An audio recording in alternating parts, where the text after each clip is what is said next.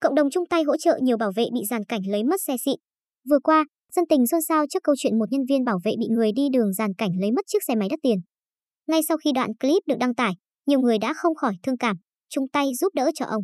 Sự việc xảy ra lúc 7 giờ 30 phút vào ngày 20 tháng 12 tại thành phố Di An, tỉnh Bình Dương. Nam bảo vệ trong câu chuyện tên là VH, 53 tuổi, quê tại Nghệ An, gia đình rất khó khăn nên phải vào Bình Dương kiếm việc. Được biết, chiếc xe máy bị kẻ xấu lấy đi có giá trị khoảng 40 triệu đồng. Phía công ty yêu cầu ông H chấm bồi thường 100% giá trị của chiếc xe xịn vừa mất, mức phí quá lớn so với lương của bảo vệ. Câu chuyện về ông H đã được fanpage tôi là dân Di An đăng tải, sau đó nhận được rất nhiều sự quan tâm của cộng đồng mạng.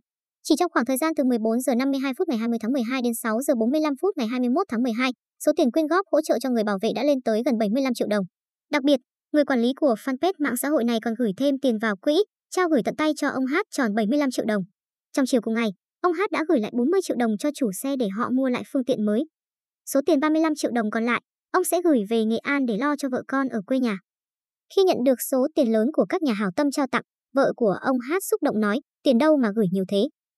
Hiện tại, Công an phường Dĩ An, thành phố Dĩ An đã tiến hành điều tra, truy xét các đối tượng liên quan vụ việc trên.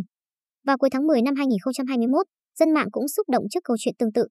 Vietnamnet đăng tải, vào ngày 21 tháng 10, khi đang trong xe tại siêu thị nhỏ trên đường Đông Bắc, quận 12, thì ông NCD, 65 tuổi, ngụ tại quận 1, vô tình làm mất chiếc xe có giá trị khá lớn.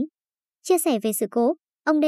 nghẹn ngào, mấy hôm trước tôi vừa lo vừa xấu hổ vì đã không hoàn thành nhiệm vụ, làm ảnh hưởng đến uy tín của cửa hàng.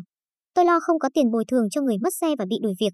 Biết được câu chuyện của ông D, cô tiên Sài Gòn Nguyễn Đỗ Trúc Phương đã kêu gọi quyên góp và gửi cho ông 50 triệu đồng.